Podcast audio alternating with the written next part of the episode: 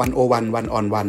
รายการทอล์กตัวต่อตัว คุยรอบด้าน ถามตรง ตอบลึก เรื่องการเมืองเศรษฐกิจ สังคม วัฒนธรรม และวาระโลก โดยกองบรรณาธิการดีวันโอวันดอทเวิลด์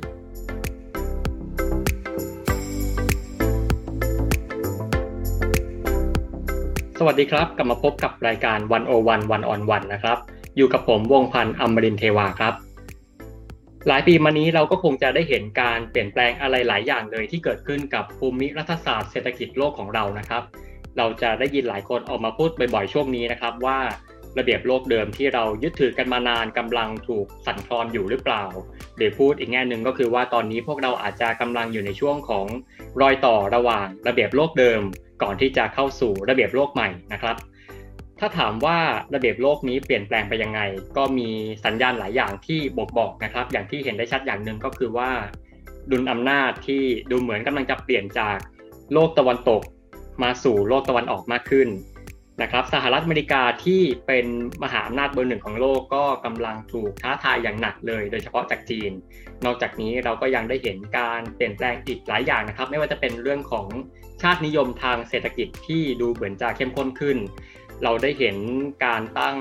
กำแพงภาษีระหว่างกันมากขึ้น เราได้เห็นการทำสงครามการค้าระหว่างกันมากขึ้นนะครับ ซึ่งก็อาจจะนำไปสู่การถดถอยของระบบการค้าเสรี ซึ่งสุดท้ายแล้วก็อาจจะนำไปสู่จุดจบของระบบโลกาภิวัตน์ได้เลยทีเดียวนะครับ และที่สำคัญตอนนี้ไม่มีอะไรที่สำคัญไปกว่าการแพร่ระบาดของโควิด -19 นะครับ ซึ่งได้เข้ามาเป็นอีก ตัวแปรสำคัญที่จะเข้ามาพลิกโฉมระเบียบโลกในอีกหลายเรื่องเลยทีเดียว นะครับการเปลี่ยนแปลงของระเบียบโลกนี้แน่นอนว่าจะกระทบกับทุกประเทศ และประเทศไทยเราก็จะหลีกเลี่ยงไม่ได้นะครับ และโจทย์ของเราที่เราจะต้องคิดก็คือว่า เราจะปรับตัวยังไงให้อยู่รอดได้ในระเบียบโลกใหม่ที่เปลี่ยนไปนี้นะครับผมนี่ก็เลยจุดประกายให้กับคณะนักวิจัยในไทยกลุ่มหนึ่งนะครับ ได้มาร่วมกันทำโครงการศึกษาทิศทางการเปลี่ยนแปลงสู่ระเบียบโลกใหม่นะครับภายใต้ทุนสนับสนุนจากสำนักงานนโยบาย และยุทธศาสตร์การค้ากระทรวงพาณิชย์ พื่อที่จะศึกษาว่าระเบียบโลกใหม่ที่เปลี่ยนไปเนี่ยจะเปลี่ยนไปจากเดิมยังไงบ้าง และที่สำคัญเลยก็คือจะกระทบกับประเทศไทยยังไงบ้าง และไทยจะต้องปรับตัวยังไงบ้าง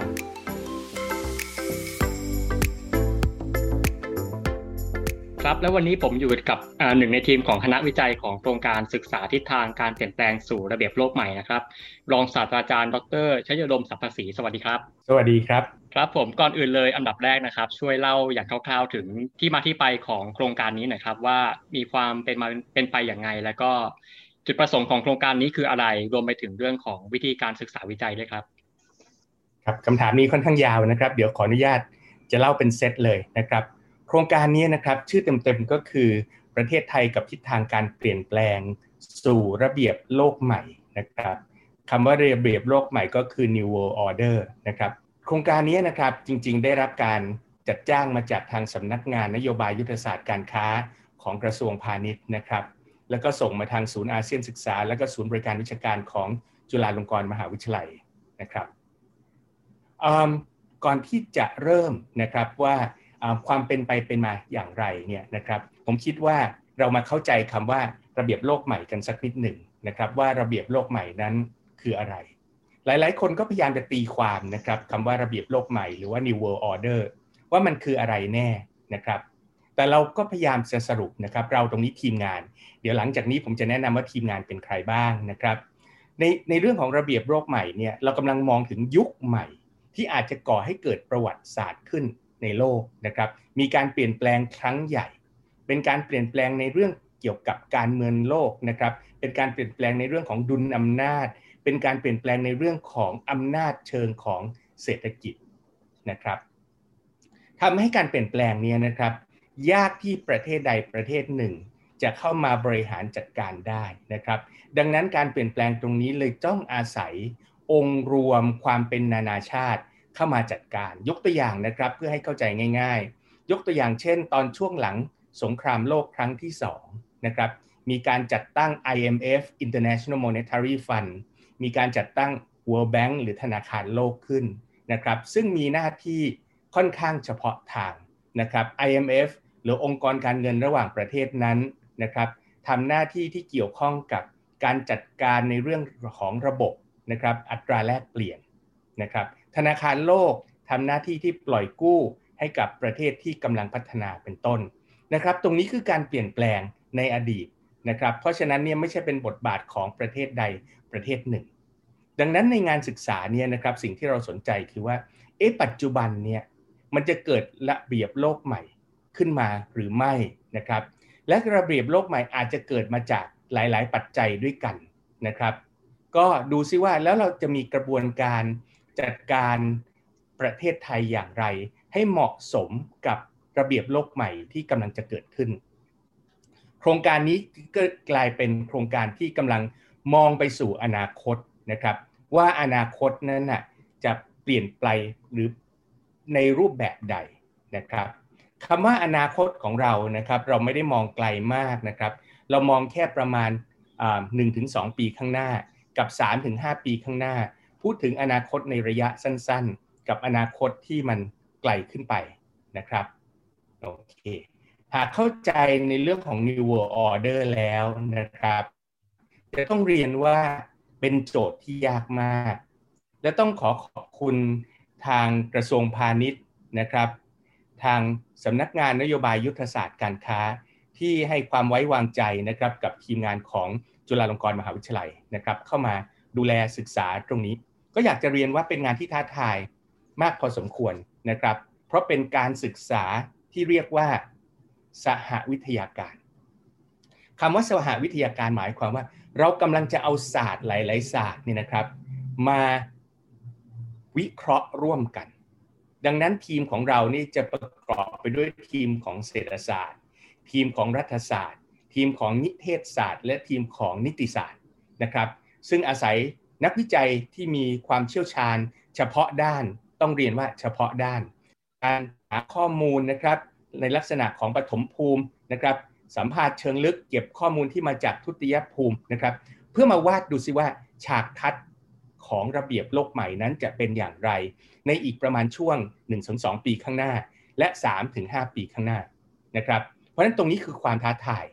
ก็ต้องเรียนว่าต้องต้องขอบคุณนะครับทางกระทรวงพาณิชย์ ที่ให้ความไว้วางใจเรานะครับ และโจทย์ตรงนี้จริงๆเนี่ยถ้าลองดูชื่อของตัวกรมนะครับ ชื่อกรมบอกว่าเป็นสำนักงานนโยบายยุทธศาสตร์การค้า เพราะฉะนั้นตอนท้ายที่สุดแล้วสิ่งที่เราต้องตอบนะครับ เราต้องตอบได้ว่านโยบายและยุทธศาสตร์การค้านั้นน่ะของประเทศไทยคืออะไรนะครับ ในท่ามกลางระเบียบโลกใหม่ที่เรากำลังจะวาดฝันนะครับ อันนี้คือไปที่ไปที่มาของโครงการ นะครับ โครงการนี้นะครับก็เลยประกอบไปด้วยอย่างที่ผมกล่าวว่า มีคนอยู่ทั้งหมด 10 คนด้วยกันนะครับ มีทีมเศรษฐศาสตร์นะครับ มีทีมทางด้านที่เป็นผู้เชี่ยวชาญอินเดียนะครับ ทีมที่ผู้เชี่ยวชาญทางด้านเอเชียใต้ ทีมจีนนะครับมีถึง 2 คนด้วยกันนะครับ แล้วก็ทีมที่เป็นผู้เชี่ยวชาญทางด้านโลกมาลายูนะครับ ทีมที่มีผู้เชี่ยวชาญทางด้านโลกมุสลิมนะครับ ตะวันออกกลางนะครับ ผู้เชี่ยวชาญทางด้านในส่วนของสหรัฐอเมริกา แล้วก็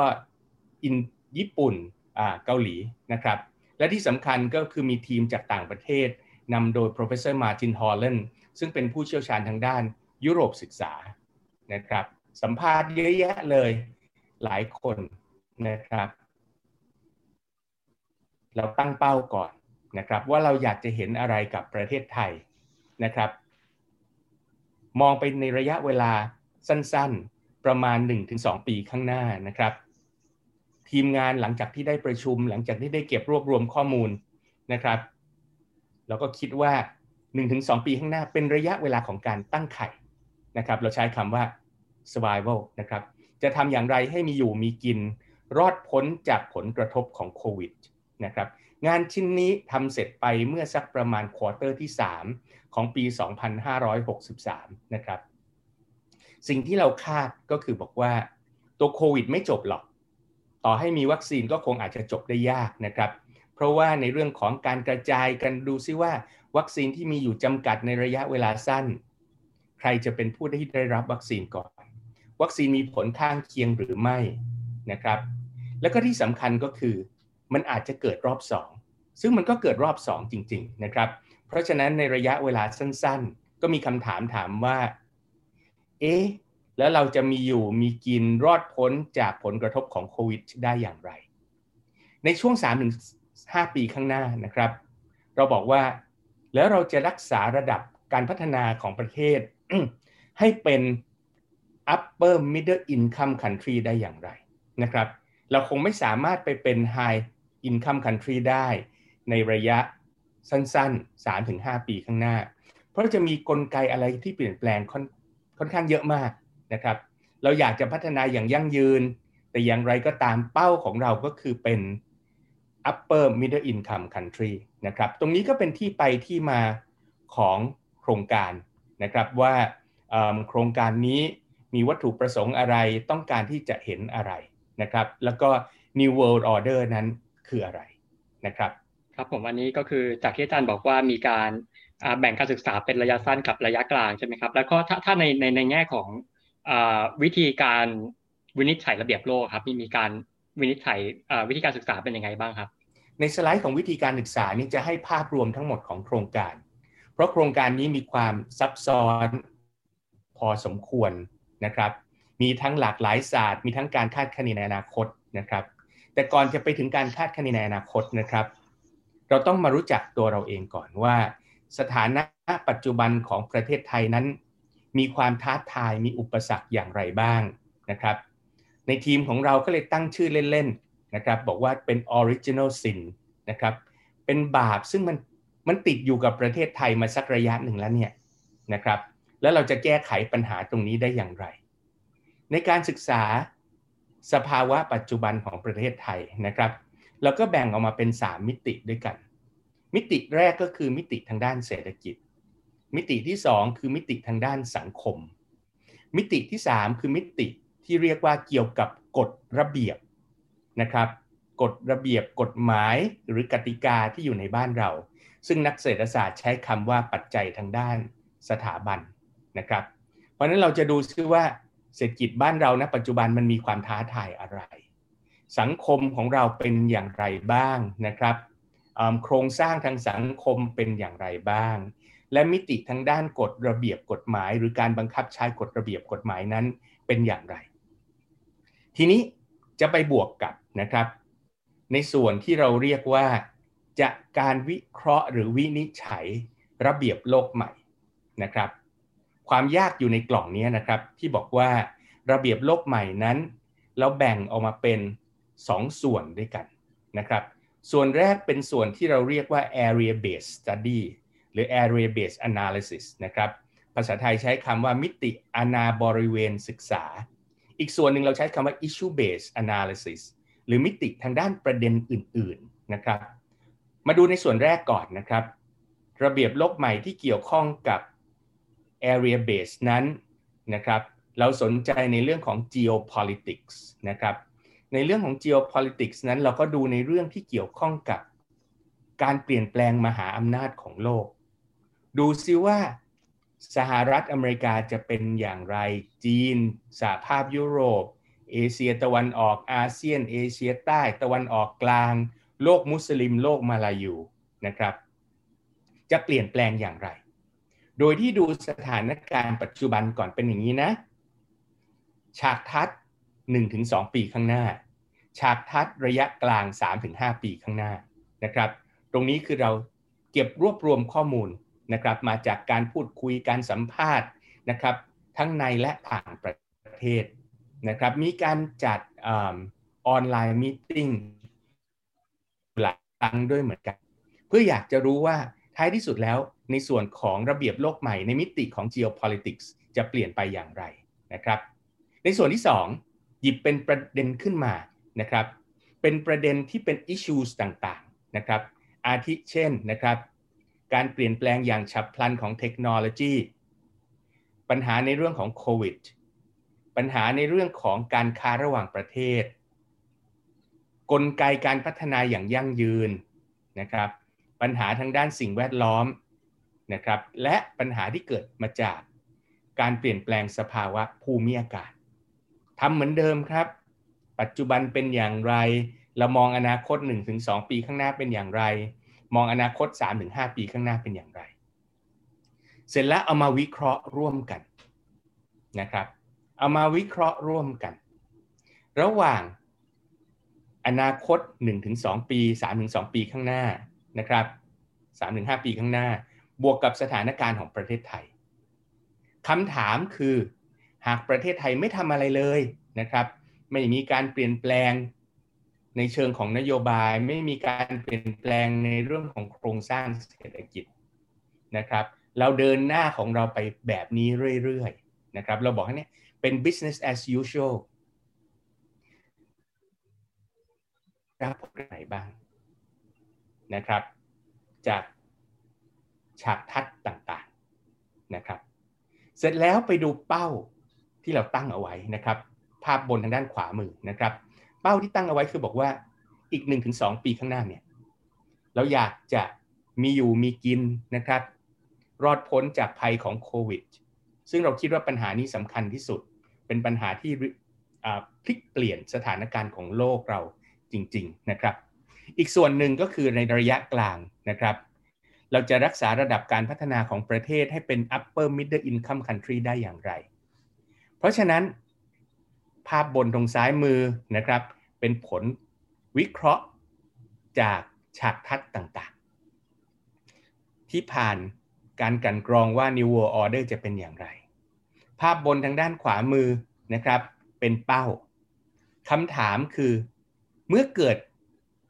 สถานะปัจจุบันและเป้าขึ้นนะครับ มันเกิดช่องว่างขึ้นที่เราเรียกว่า gap analysis คำถามคือเราจะปิดแกลบตรงนี้ได้อย่างไรนะครับ เราก็เลยมาดูนี่ว่าโอเค จุดยืนหรือท่าทีของประเทศไทยต้องทำอะไรนะครับ ข้อเสนอแนะนะครับในเชิงของภูมิรัฐศาสตร์ ข้อเสนอแนะในเชิงของเศรษฐศาสตร์จะเป็นอย่างไรนะครับ อย่างอย่างที่ผมกราบเรียนก็คือว่างานนี้นะครับเป็นงานของอสหวิทยาการ ความยากก็คืออยู่ตรงที่ เราจะกลั่นกรอง วิเคราะห์ในเรื่องของฉากทัศน์ ความยากอยู่ที่ว่าเราจะเสนอแนะอย่างไรให้ออกมาเป็นมิติ ทางด้านภูมิรัฐศาสตร์และเศรษฐศาสตร์นะครับ แต่งานนี้อย่าลืมนะครับ เรานำเสนอต่อกระทรวงพาณิชย์สำนักยุทธศาสตร์ตรงนั้นนะครับ เพราะฉะนั้นเราจึงต้องไปอิงในเรื่องของเศรษฐศาสตร์นะครับ เพื่อให้ตรงเป้ากับในในส่วนของผู้ที่ จ้างให้ทำงานวิจัยชิ้นนี้ขึ้นมานะครับ เพราะนั้นในในภาพรวมนะครับ ผมขออนุญาตกลับไปที่คุณเบนนะครับ ในภาพรวมก็จะเป็นอย่างที่ผมเล่าเล่าสู่ให้ฟังนะครับ ว่าโจทย์มาจากตรงไหนนะครับจุดเด่นของงานนี้เนี่ยนะครับก็คือความเป็นสหวิทยาการนะครับ อาศัย expert จากทุก ๆ ด้าน เพราะฉะนั้นวันนี้นะครับผมต้องกราบเรียนว่า ผมมาเป็นตัวแทนของคนทั้ง 10 คน มาเล่านะครับ ผมเป็น economist ตอนที่เราทำงานชิ้นนี้เราก็มีการถกการเถียงกันนะครับ บางประเด็นชาวรัฐศาสตร์ก็ไม่ค่อยเข้าใจชาวเศรษฐศาสตร์เท่าไหร่ บางประเด็นเราก็ไม่เข้าใจชาวรัฐศาสตร์เท่าไหร่นะครับ ผมหมายถึงตัวผมที่เป็นนักเศรษฐศาสตร์ เพราะงานชิ้นนี้ก็เลยเป็นงานที่บูรณาการ แล้วก็จริง ๆ ก็สร้างความตื่นเต้นให้กับเราเองนะครับในฐานะของนักวิชาการนะครับ กว่าจะสำเร็จงานชิ้นนี้ขึ้นมา เราคิดว่าเราได้คุยกับคนไม่ต่ำกว่า 100 คน ทั้งในและต่างประเทศ ทั้งราชการนะครับ ทั้งทหาร ทั้งนักการเมือง ทั้งนักธุรกิจ ทั้งประชาชน และก็นักวิชาการที่มาจากต่างประเทศด้วย คิดว่าครบในทุกมิตินะครับ ก็ขออนุญาตเล่าภาพรวมแค่ตรงนี้ก่อนนะครับ ว่าเราตั้งต้นมาแบบนี้ เรามีแผนในการวิเคราะห์แบบนี้นะครับ ครับผม ครับค่อนข้างละเอียดทีเดียวนะครับ ผมคราวนี้ไปทีละขั้นตอนนะครับคือตอนแรกอาจารย์ได้พูดถึงนิยามของ New World Order คร่าวๆแล้วนะครับ คราวนี้เราจะไปลงรายละเอียดของคำนี้นะครับ อาจารย์ได้บอกว่าการศึกษาวิจัยของโครงการนี้ได้แบ่งการศึกษาเป็น 2 มิติก็คือเป็น area based กับ issue based นะครับ คราวนี้เราจะไปที่ area based ก่อนนะครับ ก็คืออยากให้อาจารย์ช่วยอธิบายคร่าวๆว่าใน a r i b a s เนี่ยแต่ละพื้นที่ของโลกเนี่ยอาจจะมีการเปลี่ยนแปลงยังไงบ้างในในช่วงระยะสั้นระยะกลางเนี่ยครับผมนะครับผมขอย้อนกลับไปนิดหนึ่งนะครับ ถ้ากระโดดไปที่ area base กับ issue base เลย สิ่งที่เราจะมิสไปก็คือว่า แล้วเรารู้จักตัวเราเองหรือยังเพราะฉะนั้นเราต้องรู้จักตัวเราเองก่อนนะครับ ผมขออนุญาตกลับไปที่สไลด์นะครับ รู้จักตัวเราเองก่อนหมายความว่านะครับ ตอนนี้สถานะของปัจจุบันของประเทศไทยนั้นเป็นอย่างไรนะครับ สรุปสั้นๆของคำว่า จุดอ่อนดั้งเดิมนะครับ หรือบาปที่มันติดตัวเรามาเนี่ยในมิติของเศรษฐกิจ เราบอกว่าโครงสร้างการผลิตโครงสร้างเศรษฐกิจของเรานั้นนะมันเริ่มล้าหลังล้วกระจุกตัวในภาคธุรกิจบางภาค พึ่งพาบางภาคเยอะจนเกินไป อาทิเช่น การท่องเที่ยวอย่างนี้เป็นต้นนะครับ ขาดแคลนเทคโนโลยี โดยเฉพาะเทคโนโลยีที่จะนำไปสู่อนาคตนะครับ มีการผูกขาด ไม่ค่อยมีการแข่งขันเท่าไหร่ แล้วขาดแคลนพลังงานนะครับเรานั้นอาจจะไม่ทันในเรื่องของการเปลี่ยนแปลงของโลก ในส่วนของอการค้าเสรีนะครับเราพูดกันค่อนข้างเยอะว่าโลกค่อนข้างเปลี่ยนนะครับ โลกมีการค้าเสรีมากขึ้น คู่แข่งของเราเช่น เวียดนามนะครับ ก็มีการลงนามในเขตการค้าเสรีจำนวนประเทศนั้นมากกว่าเราอีกนะครับ เราอาจจะไม่เท่าทันในเรื่องของการเปลี่ยนแปลงอย่างฉับพลันของเทคโนโลยีนะครับไม่ว่าจะเป็นดิจิทัลเทคโนโลยีนะครับไม่ว่าจะเป็นเทคโนโลยีในการผลิตอื่น ๆ หรือแม้กระทั่งในเรื่องของเทคโนโลยีที่เกี่ยวข้องกับโลจิสติกนะครับในมิติของสังคมนะครับอันนี้ก็เป็นตัวอย่างไฮไลท์ที่ดึงขึ้นมา ก็คือบอกว่าเรานั้นเข้าสู่สังคมสูงวัย เรียกว่าเต็มขั้นแล้วล่ะนะครับการกระจายรายได้ปัจจุบันนะครับ ความเหลื่อมล้ำเป็นสิ่งที่ฝังอยู่ในประเทศไทยมาค่อนข้างยาวนาน ระบบการศึกษาผลิตคนไม่ตรงความต้องการของตลาดนะครับ ภาคครัวเรือนมีหนี้มีสินค่อนข้างเยอะ กลายเป็นปัญหาของสังคม มิติทางด้านสถาบันหรือทางด้านกฎระเบียบนั้น มีเรื่องของการทุจริตคอร์รัปชันช่อราดบังหลวงนะครับ มีปัญหากฎหมายที่ล้าสมัย นะครับบังเอิญผมอยู่ในทีมของการทำ regulatory guillotine นะครับก็บอกได้เลยบอกว่ากฎระเบียบของเรานะครับ กฎหมายนะครับการอนุญาตของเรานั้น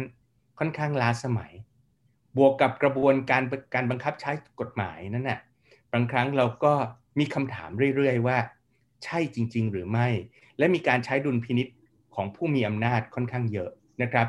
อันนี้คือภาพรวมๆแบบสั้นๆนะครับ ว่า ปัญหาของเราณปัจจุบันเป็นอย่างไร หากกลับไปดูแผนภาพของเรานะครับ ถ้าเรารู้จักตัวเราเองแล้วมุมล่างซ้าย บวกคราวนี้นะครับที่คุณเบนถามมาบอกว่าอะถ้าดูในเรื่องของ area based analysis จะประกอบไปด้วยอะไรบ้างนะครับนั้นผมขอต่อเลยนะครับในเรื่องของ issues based analysis จะประกอบไปด้วยอะไรบ้าง เอาแบบคร่าวๆนะครับในส่วนของ area based analysis พูดง่ายๆเราดูในเรื่องของภูมิรัฐศาสตร์เป็นหลัก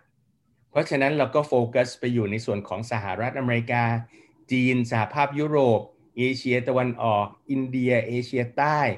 ตะวันออกกลางและโลกมุสลิม โลกมาลายู และที่สำคัญคือประชาคมอาเซียนนะครับ ในการวิเคราะห์นะครับ แล้วก็ทำ การวิเคราะห์ออกมาเป็น 3 มิติด้วยกัน ยกตัวอย่างนะครับ ของกรณีสหรัฐอเมริกา อเมริกาปัจจุบันเป็นอย่างไร เรามองอเมริกาใน 1-2 ปีข้างหน้าเป็นอย่างไรนะครับ อเมริกาใน 3-5 ปีข้างหน้าเป็นอย่างไร เพราะฉากทัดในอนาคตนะครับเป็นอย่างไรระยะสั้นระยะกลาง ปัจจุบันอเมริกาเป็นอย่างไรนะครับ หากจะเล่าแบบคร่าวๆสั้น ๆ ก็คือ ทุกคนคงจะทราบดีว่าสถานการณ์ปัจจุบันของสหรัฐอเมริกานั้น ค่อนข้างถดถอยทางด้านอำนาจนะครับอำนาจโดยเปรียบเทียบกับประเทศอื่น ๆ ในโลกนะครับ เพราะฉะนั้นในเรื่องของสหรัฐอเมริกาคงให้ความสำคัญกับไทย ในฐานะพันธมิตรทางภูมิรัฐศาสตร์มากขึ้นนะครับอมองไปในอนาคตนะครับ ตอนที่เราวิเคราะห์นี้ต้องต้องเรียนว่าเป็นช่วงก่อนมีการเลือกตั้งที่สหรัฐอเมริกา แต่เราก็มองนะครับบอกว่าไม่ว่าพรรคไหนจะมานั้นนะครับ ซึ่งปัจจุบันเราก็ทราบแล้วแหละว่าไบเดนเข้ามานะครับ ก็จะมีจุดร่วมเหมือนกันหมดนะครับอเมริกา ก็คือเขามองว่าจีนกับรัสเซียนั้นเป็นภัยคุกคาม เมื่อเป็นภัยคุกคามก็ต้องหาทางจัดการนะครับ ในทางจัดการนั้นทำอย่างไรนะครับถ้าเทียบกรณีของไบเดนกับเทียบกรณีของทรัมป์นะครับ ก็ต้องกล่าวบอกว่ากรณีของไบเดนนั้น ในเรื่องของการจัดการในเรื่องการค้าระหว่างประเทศ ก็คงจะทำคล้ายๆกับของทรัมป์ก็คือดูซิว่าจะกีดกันจีนอย่างไรทำอย่างไรให้จีนนั้นไม่สามารถมีอิทธิพลทางเศรษฐกิจได้อย่างเต็มที่นะครับรวมถึงอิทธิพลทางด้านเทคโนโลยีด้วย แต่อย่างไรก็ตามบทวิเคราะห์ของเราก็บอกว่าสำหรับไบเดนนั้นคงจะทำอะไรที่เป็นแบบเป็นแผนมากกว่ากรณีของทรัมป์ ที่จะมีการออกอมาตรการที่ค่อนข้างที่จะช็อกชาวโลกอยู่นะครับกล่าวสั้นๆ ว่าความสัมพันธ์ระหว่างสหรัฐอเมริกาจีนนะครับเรารวมอินเดียด้วยและประเทศไทยก็จะเปลี่ยนไปนะครับ ในกรณีของจีนนะครับจีนปัจจุบันทุกคนคงจะทราบดีอยู่แล้ว หากมองจีนในอนาคตนะครับ1-2 ปีข้างหน้า สภาพเศรษฐกิจจีน เราวิเคราะห์บอกว่า จีนคงยังไม่เติบโตอย่างก้าวกระโดดเหมือนกับในอดีต แต่จีนนั้นจะเติบโตอย่างมีเสถียรภาพนะครับ มีความเท่าเทียมกันมากขึ้นนะครับ มีคุณภาพมากขึ้น ไม่ทำลายสิ่งแวดล้อมนะครับ ความขัดแย้งกับระหว่างจีนกับสหรัฐอเมริกาก็คงยังเป็นปัจจัยทางการเมืองอย่างต่อเนื่องนะครับ และอาจจะนำไปสู่ความขัดแย้งทางด้านอื่นด้วยนะครับ เช่น ความขัดแย้งทางด้านเศรษฐกิจ นะครับ รวมถึงความขัดแย้งในเรื่องของสังคมด้วยนะครับ มีการกีดกันที่เกี่ยวข้องกับในเรื่องของอสังคมนะครับเราคาดว่าจีนนะครับจะฟื้นตัวจากโควิดได้ค่อนข้างรวดเร็วนะครับ และจีนเองนั้นก็คงจะขยายอิทธิพลเป็นวงกว้างต่อไปเรื่อยๆ ที่สำคัญนะครับก็คือตัวของ Belt Road Initiative หรือ BRI นะครับ เรามองว่าจะเป็นการเชื่อมโยงนะครับ ระหว่างภูมิภาคมากกว่าในเรื่องของโครงสร้างพื้นฐานนะครับ แต่จะนำไปถึงในเรื่องที่เกี่ยวข้องกับ เราพูดในเรื่องของโลจิสติกแล้ว เราพูดในเรื่องของกฎระเบียบแล้ว เราพูดในเรื่องของดิจิทัลคอนเน็กติวิตี้นะครับ และเราก็ได้วิเคราะห์ในเรื่องของ health connectivity ด้วยว่าจีนจะมีบทบาทมากขึ้นนะครับในเรื่องของการเข้ามาดูแลสุขภาพ ไม่ใช่สุขภาพของชาวจีนทั้งเท่านั้นนะครับแต่ก็เป็นสุขภาพของคนที่เป็นมิตรของจีนด้วยนะครับ ในระยะกลางนะครับ3-5 ปีข้างหน้านะครับ เราคิดว่าจีนก็คงจะเติบโตอย่างต่อเนื่องนะครับ ก็คงจะสร้างความหวาดหวาดระแวงมากพอสมควรนะครับ กับนานาประเทศนะครับ อันนี้ก็คือกรณีของจีนนะครับ ในกรณีของสหภาพยุโรปและรัสเซียนะครับยุโรปนั้นบทบาทก็คงยังมีอยู่นะครับ แต่ยุโรปก็จะมีบทบาทที่เปลี่ยนไปนะครับ ความเป็นมหาอำนาจทางเศรษฐกิจนั้นอาจจะถูกท้าทายนะครับ โครงสร้างยุโรปก็คงจะเปลี่ยนไปนะครับ หลังจากที่เกิดกรณีของ Brexit นะครับ และตัวยุโรปเองก็มีปัญหาทางด้านเศรษฐกิจค่อนข้างเยอะพอสมควรนะครับ ก็อันนี้ก็นำไปสู่การเปลี่ยนแปลงของสหภาพยุโรป สิ่งที่เอ็กซ์เพรสของเราค่อนข้างที่จะกังวลก็คือปัญหาเกี่ยวกับการอพยพ ผู้อพยพในยุโรปเอง เป็นประเด็นความท้าทายนะครับ ทั้งทางด้านการเมืองเศรษฐกิจและสังคมนะครับ อันนี้กล่าวแบบคร่าวๆนะครับ กรณีของญี่ปุ่นและเกาหลีนะครับ ก็จากสภาวะทางการเมืองนะครับ ญี่ปุ่นและเกาหลีก็คงจะแสวงหาพันธมิตรใหม่มากขึ้นนะครับ เพื่อที่จะคานอำนาจของจีนนะครับ โดยเฉพาะพันธมิตรใหม่ที่ไปไกลถึงกับแอฟริกานะครับ ซึ่งก็ยัง รวมถึงอาเซียนและอินเดียด้วยนะครับตรงนี้ก็คงไม่ไม่สามารถทิ้งได้นะครับอาเซียนและอินเดียนะครับอีกมิติหนึ่งนะครับฉากทัดในระยะสั้นนะครับตรงนี้ญี่ปุ่นมีแนวโน้มนะครับที่จะร่วมกับสหรัฐอเมริกาปิดล้อมจีนมากขึ้นนะครับก็มาจากนักวิเคราะห์ของเรานะครับ ที่วิเคราะห์ในเรื่องของญี่ปุ่นนะครับแต่ความขัดแย้งระหว่างญี่ปุ่นกับเกาหลีนะครับ ก็คงจะมีต่อนะครับผลที่จะมีต่ออาเซียนนะครับ อย่างที่กราบเรียนไปตั้งแต่ตอนแรกก็คือว่า ญี่ปุ่นและเกาหลีก็แสวงหาพันธมิตรในอาเซียนมากขึ้นนะครับ แต่ถามว่าใครในอาเซียนนะครับคำตอบตอนนี้ที่ตอบได้ง่าย ๆ ก็คือ แน่นอนเวียดนามนะครับ ไทยคงไม่ใช่เป็นเป้าหมายหลัก แต่จะเป็นเป้าหมายรองนะครับตัวโควิดนั้นเป็นตัวเร่งให้ทั้งญี่ปุ่นและเกาหลีนะครับ มีการพัฒนาในเชิงของดิจิทัลมากขึ้นนะครับก็หมายความว่าเขาก็จะรุกไปข้างหน้านะครับ แล้วก็แข่งขันกับประเทศจีนคำถามคือแล้วประเทศไทยนั้นจะเข้าไปมีส่วนร่วมตรงนี้ได้อย่างไรนะครับ มองไปในระยะกลางนะครับทั้งญี่ปุ่นและเกาหลีก็คงจะสร้างฐานอำนาจผ่านตัวซอฟต์พาวเวอร์นะครับโดยการส่งออกสินค้าเชิงวัฒนธรรมอย่างที่เราเห็นอยู่แล้วนะครับ และการพัฒนาในเรื่องของดิจิทัลเทคโนโลยีก็คงจะเต็มรูปแบบมากขึ้น โดยเฉพาะในเรื่องของดิจิทัลแพลตฟอร์มก็จะแข่งขันกับประเทศจีนนะครับ ในกรณีของอินเดียและเอเชียใต้นะครับ ในมิติปัจจุบันเนี่ยมิติทางด้านเทคโนโลยีนะครับอินเดียเน้นมากในเรื่องของการพัฒนาทางด้านซอฟต์แวร์นะครับเพราะนั้นเราจะเห็นว่าอินเดียมีบริษัทนะครับค่อนข้างเยอะที่ทำเกี่ยวกับคอมพิวเตอร์นะครับแล้วก็อินเดียนั้นก็มีการพัฒนาเศรษฐกิจค่อนข้างต่อเนื่อง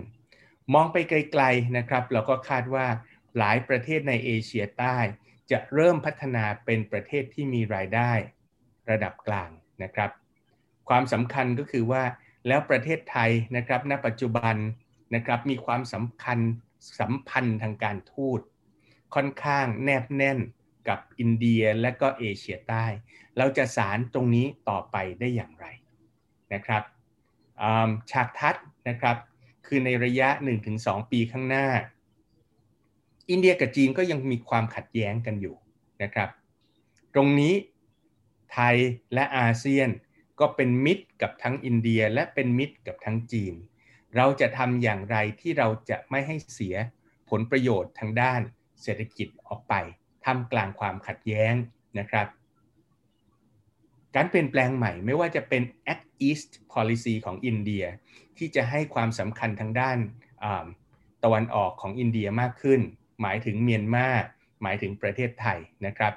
ที่จะผ่านในส่วนของ bilateral trilateral highway นะครับก็คือมีอินเดียเมียนมาและไทยนะครับ ตรงนี้จะมีเรื่องของความเชื่อมต่อกันมากขึ้น น่าจะมีนัยยะสำคัญต่อระเบียบโลกใหม่นะครับ ในส่วนของ BIMSTEC แม้ว่าจะเป็นการผูกพันทางด้านเศรษฐกิจ การค้านะครับ แบบยังหลวมๆอยู่ ก็น่าจะมีบทบาทมากขึ้นในอนาคต เพราะประเทศในกลุ่ม BIMSTEC นั้นมีเอเชียใต้ที่กำลังได้รับการพัฒนานะครับ และจะเป็นประเทศรายได้ระดับกลางมากขึ้นนะครับ ปัจจัยที่สำคัญเลยคือยุทธศาสตร์นะครับทางด้านอินโดแปซิฟิกไล่ตั้งแต่อินเดีย เอเชียนะครับสหรัฐอเมริกา แล้วก็ญี่ปุ่น ที่จะช่วยกันเข้ามาปิดล้อมจีนตรงนี้เนี่ยนะครับ positioning หรือท่าทีของประเทศไทยนั้นควรจะทำอย่างไรนะครับ ในภาพโดยสรุปตรงนี้นะครับฉากทัดระหว่างบ้านเรานะครับ แล้วก็อินเดียกับเอเชียใต้ ก็คือว่าภาคเอกชนไทยจะทำอย่างไรนะครับ ที่จะเข้าร่วมทำการค้าการลงทุน ให้ความสนใจทำการค้ากับการลงทุนในเอเชียใต้มากขึ้น เพราะเป็นส่วนมุมหนึ่งของโลกที่กำลังเติบโตอย่างค่อนข้างรวดเร็ว ในส่วนของโลกตะวันออกกลางและโลกมุสลิมนั้น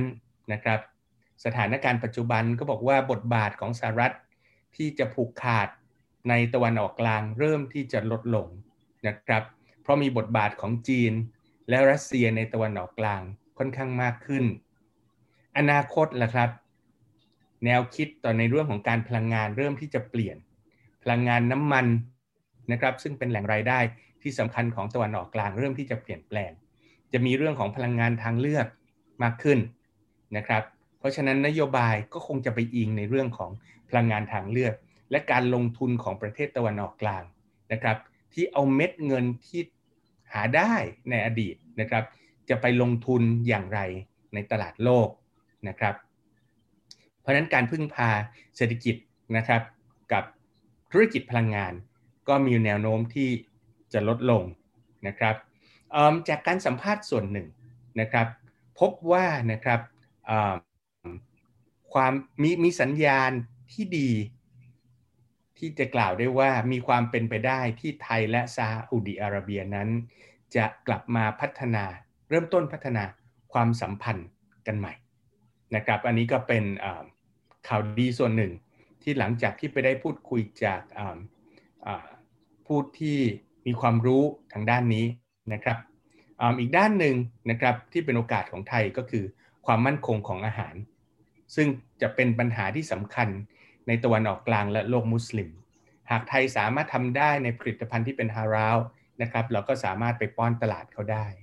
นะครับ ในโลกมลายูนะครับก็จะใกล้เคียงอยู่ใกล้ ๆ กับประเทศไทย โดยเฉพาะในเรื่องของภูมิรัฐศาสตร์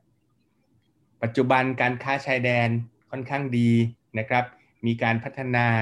อย่างต่อเนื่องนะครับ อีกทั้งในเรื่องของคนไทยเอง บางส่วนก็นิยมไปเรียนต่อศึกษาในต่างประเทศ โดยเฉพาะในส่วนของโลกมุสลิมและก็ทำงานที่นั่นนะครับ เพราะนั้นหากจะดูฉากทัดแบบสั้นๆนะครับในอนาคตก็คือว่ามีโอกาสทางเศรษฐกิจค่อนข้างเยอะ ระหว่างไทยและประเทศเพื่อนบ้าน สารต่อความสัมพันธ์ในปัจจุบันนะครับ ที่มีการค้าชายแดน ที่มีความการติดต่อกันในเรื่องของคนกับคน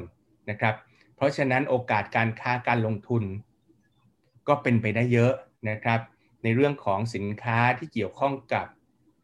หลักฮาราวนะครับแล้วก็ในเรื่องของอุตสาหกรรม wellness นะครับแรงงานนะครับก็มีแรงงานไทยที่เดินทางไปทำงานในโลกมาลายูนะครับก็คิดว่าตรงนี้ก็สามารถ สารต่อได้ค่อนข้างอย่างต่อเนื่องนะครับมีแรงงานไทยที่ไปทำงานในมาเลเซียและสิงคโปร์มากขึ้น แต่ปัญหาโควิดนั้นนะคือปัญหาปัจจุบัน แต่เรามองภาพแรงงานไทยและแรงงานอาเซียน ที่จะเดินทางไปทำงานในมาเลเซียและสิงคโปร์นั้นนะก็อีกประมาณ 3-5 ปีข้างหน้านะครับ สุดท้ายนะครับก็คือในเรื่องของอาเซียนนะครับหรือประชาคมอาเซียน เป็นการบูรณาการ ภูมิภาคที่มีความก้าวหน้ามากที่สุดนะครับ เมื่อเทียบกับอาเซียนบวกหนึ่งเมื่อเทียบกับอาเซียนบวก3เมื่อเทียบกับอาเซียนบวก6นะครับ วันนี้นะครับอาเซียนก็ยังเคารพในหลักการไม่แทรกแซงกิจการภายในประเทศเพื่อนบ้าน ซึ่งเป็นหลักการที่สำคัญมาก ซึ่งทำให้อาเซียนนั้นผูกพันกันนะครับ ฉากทัดในระยะสั้นๆ ตรงนี้เป็นเรื่องที่น่าสนใจแล้วล่ะนะครับว่า เนื่องด้วยอาเซียนนั้นนะครับเป็นศูนย์กลางยุทธศาสตร์ หลากหลายยุทธศาสตร์ด้วยกัน เป็นศูนย์กลางของยุทธศาสตร์ของจีนนะครับ Belt Road Initiative เป็นศูนย์กลางยุทธศาสตร์ของ Indo-Pacific ซึ่งตัวทั้งแปซิฟิกและก็บางประเทศในทางทางของอินเดียนะครับก็ช่วยกันที่จะปิดล้อมการขยายอิทธิพลของจีนนะครับ อาเซียนอยู่ตรงกลางพอดีก็สุ่มเสี่ยงเหมือนกันนะครับ กับภาวะของอการเมืองระหว่างประเทศนะครับ ในเรื่องของเศรษฐกิจนะครับ การค้าการลงทุนของอาเซียนก็คงยังเดินหน้าต่อไปนะครับ หากมีการจัดการในเรื่องของปัญหาโควิดได้ดีนะครับ การดำเนินนโยบายนะครับ โดยเฉพาะการสร้างห่วงโซ่การผลิต ระหว่างประเทศ เป็นเรื่องที่ต้องทำทำให้เกิดธุรกรรมมากขึ้นนะครับของอภาคเอกชนที่จะไปลงทุนในประเทศบ้านใกล้เรือนเคียงนะครับ เราคงจะต้องให้ความสำคัญของ CLMV นะครับมากขึ้นสำหรับประเทศไทย รวมถึงจีนตอนใต้ด้วยนะครับ ในระยะกลางนะครับ เราไปมองที่อาเซียน 2040 นะครับ ว่าจะเน้นและจะสร้างความร่วมมือกันมากขึ้นได้อย่างไรนะครับ ตรงนี้ก็เป็นภาพรวมนะครับค่อนข้างที่จะเยอะ แล้วก็จริงๆ มีรายละเอียดเยอะประมาณ 7-800 หน้าของรายงานชิ้นนี้นะครับ ตอนที่เรานำเสนอนั้นเราก็นำเสนออยู่ประมาณ 3 ชั่วโมงด้วยกันนะครับ วันวันนี้ก็ขออนุญาตสรุปสั้นในส่วนของ area based study นะครับในส่วนของ issue based นะครับเดี๋ยวผมขออนุญาตต่อเนื่องไปเลย แล้วหยิบประเด็นนะครับในเรื่องของ disruptive technology ในเรื่องของโควิดในเรื่องของการค้าระหว่างประเทศ และความท้าทายของการค้าระหว่างประเทศ การพัฒนาอย่างยั่งยืนนะครับ และในเรื่องของอสิ่งแวดล้อม ปัญหาทางด้านสิ่งแวดล้อม และการเปลี่ยนแปลงของสภาวะภูมิอากาศนะครับ เอาเป็นแบบสรุปสั้นๆ ตรงนี้ดีกว่า เทคโนโลยีเปลี่ยนเยอะนะครับคำถามคือแล้วเราจะตามเขาทันหรือไม่ ไม่ว่าเทคโนโลยีทางด้าน AI เทคโนโลยีทางด้าน Internet of Things นะครับเทคโนโลยีทางด้านหุ่นยนต์นะครับ ประเทศที่มีศักยภาพสูงนะฮะในเทคโนโลยีเหล่านี้ไม่ใช่สหรัฐอเมริกา ประเทศเดียวอีกต่อไป มีทั้งจีน อินเดีย ญี่ปุ่นและเกาหลีนะครับคำถามก็คือว่า และฉากทัดในอนาคตนะครับ การแข่งขันในต่างประเทศมีสูงขึ้นนะครับเขามีการพัฒนาเทคโนโลยีนะครับ โดยเฉพาะในเรื่องของการผลิตสินค้า การบริการ การขนส่งนะครับ เดิมทีนั้นนะครับห่วงโซ่การผลิตระหว่างประเทศ จะเป็นห่วงโซ่การผลิตยาวๆ ยาวๆ หมายความว่า ในการผลิตของชิ้นหนึ่งนะครับ ก็จะมีหลายประเทศมาร่วมกันผลิต บางประเทศผลิตชิ้นส่วนนี้ บางประเทศผลิตอีกชิ้นส่วนหนึ่ง อีกประเทศหนึ่งนำไปประกอบ แต่พอเทคโนโลยีเปลี่ยนห่วงโซ่การผลิตระหว่างประเทศมันสั้นลงนะครับ ประเทศไทยยังอยู่ในห่วงโซ่การผลิตนั้นหรือไม่นะครับ อันนี้ก็คือคำถามที่เราค่อนข้างกังวลเหมือนกัน หากเรายังใช้แรงงานในการผลิตอยู่ เทคโนโลยีบางส่วนที่สามารถใช้ตัวโรบอท เข้ามาผลิตแทนได้นะครับเขาก็คงไม่มาพึ่งเราละใน production process บางส่วน ประเทศอื่น ๆ ที่เป็นคู่แข่งของเรา ก็อาจจะมาทำแทนเราได้นะครับ นอกจากนั้นเทคโนโลยีนะครับบวกกับโควิดที่มันเกิดขึ้น ภาวะล็อกดาวน์ภาวะหลังล็อกดาวน์นะครับ พฤติกรรมผู้บริโภค พฤติกรรมผู้ผลิต ก็จะเปลี่ยนแปลงไป นะครับในเรื่องของ ICT มีความสำคัญมากขึ้น กิจกรรมออนไลน์มีความสำคัญมากขึ้นนะครับการทำงานไม่จำเป็นต้องเจอตัวเป็นๆเราอีกแล้วนะครับการทำงานเหมือนวันนี้นะครับเราก็ทำงานผ่านระบบของอินเทอร์เน็ตนะครับที่นักเศรษฐศาสตร์เราเรียกว่าเป็น the third unbundling นะครับ the third unbundling หมายถึงงานชิ้นหนึ่งหนึ่งนั้น สามารถแบ่งกันทำได้ แม้กระทั่งการ create ไอเดียใหม่ๆ ก็แบ่งกันทำได้นะครับ ผมคิดในส่วนนี้เพื่อนผมคิดในอีกส่วนหนึ่ง เดี๋ยวเรามาจับรวมกันนะครับ ผ่านตัวเทคโนโลยีสารสนเทศ เพราะฉะนั้นไม่ใช่เรื่องของการผลิตสินค้าอย่างเดียว ไม่ใช่เรื่องของบริการอย่างเดียวนะครับ ความเชื่อมโยงกันระหว่างความคิดชิ้นงานที่เป็น creative product นั้นนะครับก็ ถูกเปลี่ยนแปลงถูก disrupt ไปด้วยนะครับบล็อกเชนเข้ามามีบทบาทมากขึ้น SME และ Startup ก็จะต้องเข้ามามีบทบาทมากขึ้นนะครับ ความท้าทายในอนาคตของประเทศนะครับ ก็คือว่าเรายังไม่มีตัว platform economy ของเรา ในขณะเดียวกันเราไปพึ่งพา platform economy นะครับ หรือตัว digital platform ของประเทศอื่น ๆ ยกตัวอย่างเช่นอาลีบาบาเป็นต้น นะครับ แล้วเราจะทำอย่างไรดีนะครับ เราจะมาสร้างเองหรือนะครับ หรือเราจะเข้าไปเป็นส่วนหนึ่งของดิจิทัลแพลตฟอร์มของต่างประเทศ ตรงนี้ก็เป็นความท้าทายนะครับ ในเรื่องของการค้าระหว่างประเทศนะครับ อย่างแรกเลยนะครับบอกว่า the third unbundling นั้นสำคัญ ในเรื่องของงานที่เราสร้างสรรค์ขึ้นมานะครับ ตอนนี้ มีคู่แข่งแล้ว มีความเชื่อมโยงในระบบโทรคมนาคมแล้วนะครับ งานชิ้นหนึ่งหนึ่งนะครับที่เป็นงานที่ยกตัวอย่างเช่นคอมพิวเตอร์ซอฟต์แวร์แล้วกัน จะได้เห็นภาพ ทีมหนึ่งทำส่วนหนึ่งของซอฟต์แวร์ อีกทีมหนึ่งทำอีกส่วนหนึ่งของซอฟต์แวร์ และจับมารวมกันได้นะครับ โดยที่ไม่จำเป็นต้องเจอหน้ากันอีกต่อไปแล้วนะครับ ระบบทำงานนั้นผ่านในเรื่องของอินเทอร์เน็ตนะครับ อันนี้ก็เป็นการเปลี่ยนแปลงที่ค่อนข้างสำคัญ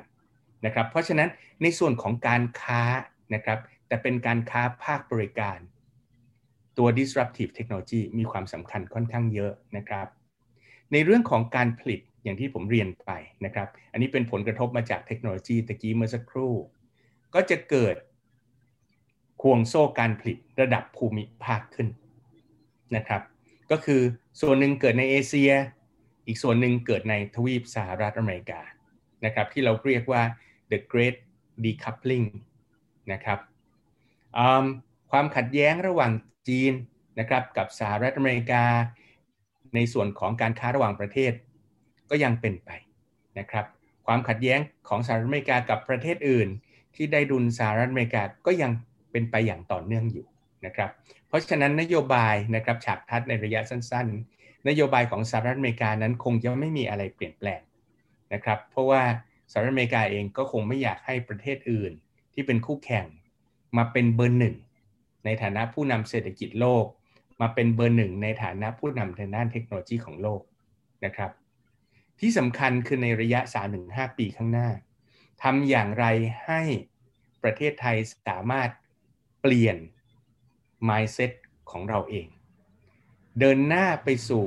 นะครับ ข้อตกลงการค้าเสรี อีกหลากหลายข้อตกลงอย่างเต็มรูปแบบนะครับ ไม่ว่าจะเป็นในส่วนของ a s e p ไม่ว่าจะเป็นส่วนของ CPTPP แต่ไม่ได้หมายความว่าเราจะกระโจนเข้าไปเป็นส่วนร่วมของ CPTPP นะครับ แต่ว่าเราคงจะต้องประเมินตัวเราเอง ว่าเมื่อมี CPTPP แล้ว เราจะทำอย่างไรนะครับ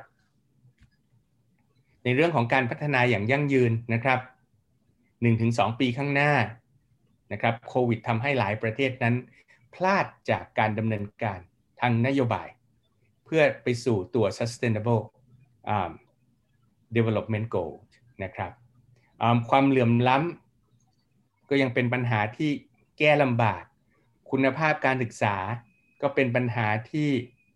แก้ไขยากนะครับ โดยเฉพาะสำหรับประเทศไทยเองนะครับ โอกาสทางธุรกิจ นะครับบอกได้เลยบอกว่าผลผลิตของการเกษตรไทยนะครับ หากเป็นเกษตรอินทรีย์นั้นน่าจะไปได้และไปได้ดี แต่จะทำอย่างไรนะครับ ที่จะตอบโจทย์ความท้าทายทางด้านโลจิสติก ตอบโจทย์ทางด้านความท้าทายในเรื่องของโครงสร้างช่องทางการจัดจำหน่ายทำอย่างไรให้เราเข้าไปมีส่วนหนึ่งเป็นส่วนหนึ่งของplatform economy นะครับ สามถึงห้าสามถึงห้าปีข้างหน้านะครับ หลายๆ ประเทศในโลกก็คงจะกลับมาเร่งดำเนินนโยบายเพื่อบรรลุเป้าหมายของ Sustainable Development Goal นะครับ ก็หวังว่าโควิดจะจบในช่วงประมาณ 2 ปี เพราะฉะนั้น3ถึง5ปีข้างหน้านะครับ SDG ก็คงจะมาเป็นประเด็นอีกครั้งหนึ่งนะครับ สั้นๆ ในเรื่องของสิ่งแวดล้อม และการเปลี่ยนแปลงสภาวะภูมิอากาศนะครับ ตรงนี้มีผลกระทบโดยตรง ต่อทั้งสังคมเศรษฐกิจนะครับในในเรื่องของของเสียในเรื่องของปัญหาฝุ่นละออง แต่ประเด็นที่เราค่อนข้างที่จะกังวลก็คือ ในเรื่องของปัญหามลพิษและฝุ่นละออง อาจสร้างความสุ่มเสี่ยงให้เกิดความขัดแย้งระหว่างประเทศเพื่อนบ้านได้นะครับ ตรงนี้ก็เป็นภาพรวมของเรานะครับว่าถึงตรงนี้นะครับสิ่งที่เราได้ก็คือ original sin ปัญหาความท้าทายของประเทศ สิ่งที่เราได้มาจากการวิเคราะห์นะครับก็คือในเรื่องของระเบียบโลกใหม่ ผ่าน area based analysis ระเบียบโลกใหม่ผ่าน issue based analysis นะครับทั้งสองด้านคำถามคือ แล้วถ้าประเทศไทยไม่ทำอะไรเลย แล้วจะเกิดอะไรขึ้นนะครับ เดี๋ยวขออนุญาตไปที่คุณเบนนิดนึงนะครับเผื่อมีประเด็นสงสัยจะถามนะครับอ่าครับผมอ่าก็ตามที่อาจารย์โยนมาเลยนะครับ ก็อ่าแน่นอนว่าคนไทยทุกๆ คนอยากรู้ว่าแล้วระเบียบโลกที่เปลี่ยนไปเยอะแยะมากมายเนี่ยจะส่งผลกับพวกเขายังไงส่งผลกับประเทศเรายังไง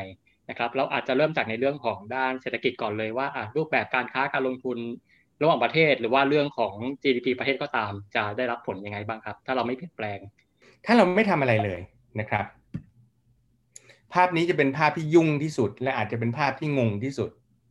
มุมบนขวามือนะครับ กับมุมบนซ้ายมือสองมุมตรงนี้นะครับ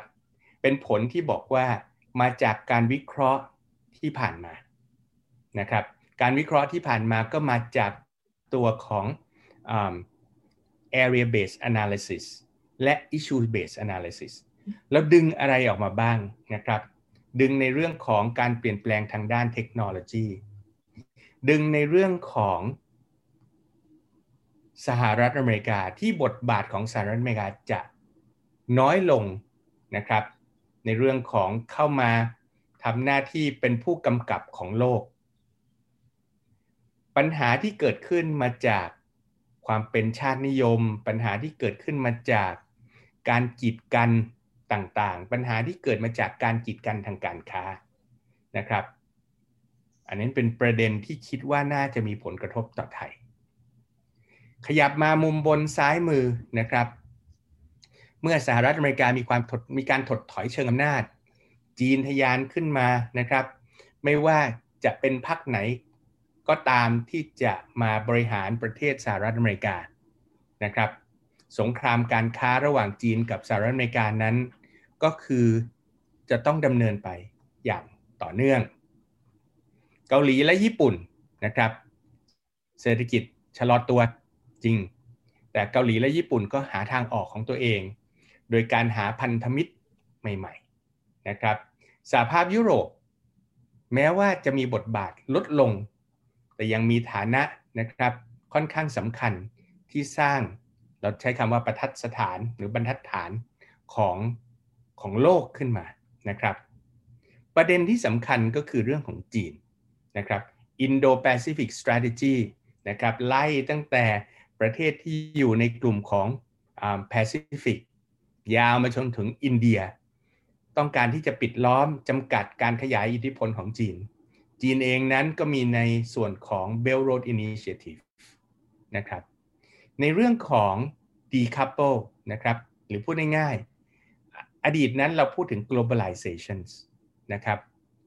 โลกาภิวัตน์นะครับ แต่ปัจจุบันนั้นเริ่มที่จะแยกเป็นส่วนๆแล้วส่วนของอภูมิภาค ส่วนของอนุภูมิภาค ส่วนของทวีปนะครับ และในเรื่องของ disruptive technology ก็จะมีความท้าทายเยอะนะครับ ในภาพรวมตรงนี้เนี่ยนะครับที่อยู่บนพื้นสีฟ้า ได้มาจากตัวของ New World Order ที่เราวาดฝันไว้ว่า 1-2 ปีข้างหน้าจะเป็นอย่างไร 3-3 ปีข้างหน้าจะเป็นอย่างไรคำถามที่ 1 คือมีผลกระทบเชิงเศรษฐกิจอย่างไรบ้าง หากดูผลกระทบเชิงเศรษฐกิจนะครับ บวกกับโควิด -19 ที่สำคัญ แล้วก็มาดูปัจจัยทางด้านเศรษฐศาสตร์นะครับ ปัจจัยทางด้านเศรษฐศาสตร์ ก็คือตัว4เครื่องยนต์หลักทางด้านเศรษฐศาสตร์ของประเทศไทย การบริโภคจะเป็นอย่างไร การลงทุนจะเป็นอย่างไรนะครับ การใช้จ่ายของภาครัฐจะเป็นอย่างไร การค้าสุทธิในตลาดโลกจะเป็นอย่างไรนะครับ ที่เรานักเศรษฐศาสตร์เราเรียกว่า CIG x ลบ m ตรงนี้ แล้วก็มาทำการวิเคราะห์ทีละส่วน แล้วก็บอกว่าการบริโภคในประเทศนะ ยังไงก็ชะลอตัวครับ สาเหตุเพราะว่ารายได้ของเรานั้น เริ่มที่จะไม่แน่นอน ความเสี่ยงก็มีมากขึ้นหนี้สินครัวเรือนก็พอกพูนนะครับ การค้านะครับ ระหว่างประเทศ มันก็ทำได้ยากขึ้น เพราะโลกชะลอตัวลง นะครับไม่ว่าจะเกิดปัญหาของโควิดไม่ว่าจะเป็นปัญหาของเราที่ตามไม่ทันเทคโนโลยี ไม่ว่าจะเป็นปัญหาของการศึกษาบ้านเรานะครับ ที่ไม่สามารถเข้ามาเกื้อหนุนในส่วนของ Science เทคโนโลยีให้ทันโลกได้นะครับ ไม่ว่าจะเป็นเรื่องของการพึ่งพาบาง sector ที่สำคัญมาก เช่น เรื่องของการท่องเที่ยว การนำเข้าพลังงานนะครับ การที่ยังไม่ทัดเทียม หรือเท่าทันกับการเปลี่ยนแปลงในเรื่องของพลังงานทางเลือก บวกกับโครงสร้างเศรษฐกิจ ที่ยังไม่สามารถผลิตสินค้า ตอบสนองความต้องการใหม่ ๆ ของการเปลี่ยนแปลงพฤติกรรมของผู้บริโภคได้นะครับ เพราะฉะนั้น x ลบ m ตรงนี้ก็คือ net export ชะลอแน่ๆ มีผลกระทบต่อรายได้นะครับ การบริโภคภายในประเทศก็ชะลอลงนะครับ การลงทุนนะครับ ปัญหาทางด้านการเมือง ปัญหาทางด้านปัจจัยที่เกี่ยวข้องกับกฎระเบียบกติกา ทางด้านกฎหมายทางด้านการลงทุน กลายมาเป็นอุปสรรคนะครับ แถมมีคู่แข่งจากประเทศอื่นๆ และมีในเรื่องของการค้าเสรี ที่เรายังนั้นยังไม่ได้เข้าสู่รูปแบบนะครับ การเข้าร่วมการค้าเสรีนะครับ อย่างครอบคลุมนะครับ เพราะนั้นเนี่ย โอกาสที่จะดึงดูดการลงทุนจากต่างประเทศก็น้อยลงนะครับ กลายเป็นว่าตอนนี้น้ำหนักก็จะมาขึ้นอยู่กับรายจ่ายของภาครัฐ ว่ารัฐจะเข้ามากระตุ้นเศรษฐกิจได้อย่างไรนะครับมีเรื่องของโควิดเข้ามารัฐก็มีรายจ่ายส่วนอื่นเข้ามาเพิ่มอีกด้วยนะครับ ผลกระทบตรงนี้นะครับ มีผลกระทบแน่นอนต่อนโยบายการเงิน และนโยบายการคลัง ซึ่งเป็น เครื่องมือที่สำคัญนะครับเพราะในภาพรวมทางด้านซ้ายมือเนี่ยนอกจากการบริโภคภายในประเทศ การลงทุนการใช้จ่ายภาครัฐนะครับและการส่งออกสุทธิ เรายังมองไปถึงในเรื่องของการจ้างงานนะครับรูปแบบการบริโภคนะครับที่ต้องผ่านตัวดิจิทัลแพลตฟอร์มของต่างชาตินะครับยกตัวอย่างเช่น ตอนนี้เราก็ใช้บริการของ Grab ค่อนข้างเยอะ เราใช้บริการของ g o j e k ค่อนข้างเยอะนะครับ แรงงานไทยเริ่มที่จะเดินทางกลับมาจากต่างประเทศนะครับส่วนหนึ่ง และแรงงานที่เราใช้ในประเทศเองนะครับเป็นแรงงานเพื่อนบ้าน ซึ่งวันนี้ก็ไม่ได้นึกเลยนะครับว่ากลายมาเป็นปัญหาสำคัญ และเป็นจุดเริ่มต้นของโควิดรอบที่2นะครับ เพราะนั้นภาพล่างทางด้านซ้ายมือเป็นผลกระทบเชิงเศรษฐกิจ ภาพล่างทางด้านขวามือนะครับเป็นผลกระทบในเชิงของสังคม การกระจายรายได้เป็นปัญหาอย่างต่อเนื่องนะครับ ปัญหามลพิษ ปัญหาสิ่งแวดล้อมก็ยังไม่ได้ถูกแก้ มาเฟียอาชญากรรมคอร์รัปชันนะครับนี้ครัวเรือนก็พอกพูนมากขึ้นนะครับ ธุรกิจปิดตัวลงนะครับ โอกาสการหางานของคนไทยก็ลดลงนะครับ สังคมผู้สูงวัยนะครับ เทคโนโลยีที่เปลี่ยน ระบบสวัสดิการสังคมที่จะมาเข้ามารองรับผู้ที่จะตกงาน ตรงนี้ก็เลยมีผลกระทบเชิงสังคมที่คาดว่าค่อนข้างเยอะนะครับสำหรับคุณภาพชีวิตที่มีแนวโน้มว่าน่าจะถดถอยลง และไม่มีความมั่นคง นะครับ ตรงนี้ก็เป็นเป็นภาพที่เกิดขึ้นนะครับโอเคคำถามคือเนี่ยถ้าเราไม่ทำอะไรเลย แล้วก็จะตกอยู่ในสภาพแบบนี้ แต่ถ้าเราตั้งเป้านะครับ ว่าอีกหนึ่งถึงสองปีข้างหน้า เราอยากจะรอด เราอยากจะมีอยู่ เราอยากจะมีกินในสามถึงห้าปีข้างหน้า เราต้องการที่จะเดินหน้านะครับ เพื่อพัฒนาประเทศ ไปสู่เป้าของคำว่า upper middle income country คำถามคือ เราจะปิดช่องว่างวันนี้กับอนาคตได้อย่างไร ตรงนี้ก็นำไปสู่ในส่วนของข้อเสนอแนะเชิงนโยบายนะครับ โอเค ครับผมก็น่าสนใจทีเดียวนะครับ คือเวลาเราพูดถึงระเบียบโลกเนี่ยคนอาจจะมองว่ามันไกลตัว อาจจะมองว่ามันใหญ่ไป แต่ว่าถ้าฟังจากที่อาจารย์พูดเนี่ยคือจริงๆเป็นเรื่องที่ใกล้ตัวมากนะครับ ส่งผลกับอะไรหลายอย่างรอบตัวเรื่องการจ้างงานเรื่องอะไรหลายอย่างเลยนะครับคราวนี้แน่นอนว่าถ้าไทยไม่ปรับตัว ก็จะเกิดปัญหาพวกนี้เกิดขึ้นที่อาจารย์พูดถึงนะฮะครับผมแต่คราวนี้คำถามผมก็คือว่าแล้วประเทศไทยตอนนี้อาจารย์ประเมินว่าพร้อมหรือยังที่จะปรับตัวครับผมและถ้ายังไม่พร้อมเนี่ยอาจารย์มองว่า อะไรที่เป็นจุดอ่อนเป็นอุปสรรคของเราครับนะครับ เรามาดูตรงนี้ก่อนนะฮะว่า จากที่ผมสรุปมาบอกว่า ถ้าเราไม่ทำอะไรเลยเนี่ยนะครับ จะดึงมาเป็นประเด็นเชิงเศรษฐกิจได้อย่างไร บวกกับประเด็นเชิงของภูมิรัฐศาสตร์นะครับ เพราะภาพตะกี้มันมันเหมือนเบี้ยหัวแตกมันเยอะไปหมดเลยนะครับ ในทีมงานของเราก็นั่งประชุมกันอยู่สักประมาณ2วีคเอนด้วยกันนะครับ พยายามหาข้อสรุปว่า จากระเบียบโลกใหม่ที่ไทยต้องเผชิญหน้าตรงนี้จริง ๆ มันมี pain point ทั้งหมดกี่ข้อนะครับและ pain point เหล่านั้นเนี่ยถ้าเราจะจับมาเป็นชุดนะครับ จัดมันได้สักกี่ชุดนะครับ ชุดหมายความว่าจับ pain point มันเป็นหมวดและหมู่ เมื่อจับ pain point มาเป็นหมวดและหมู่ได้ แล้วถึงจะนำเสนอข้อเสนอแนะเชิงนโยบายได้ ซึ่งเป็นข้อเสนอแนะเชิงนโยบายทางด้านของนโยบายเศรษฐกิจ และข้อเสนอแนะเชิงนโยบายในเรื่องของภูมิรัฐศาสตร์นะครับโอเคนะครับเพราะนั้นเดี๋ยวเดี๋ยวขออนุญาตกลับไปที่สไลด์ผมนิดหนึ่ง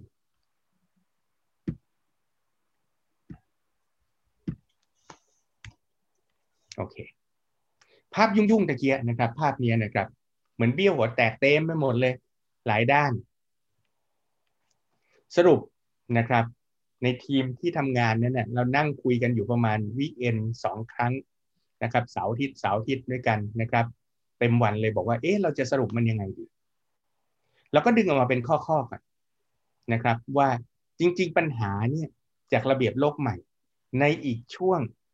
สั้นๆหนึ่งถึงสองปีกับช่วงกลางๆสามถึงห้าปีข้างหน้าเนี่ยมันมีอะไรบ้างนะครับ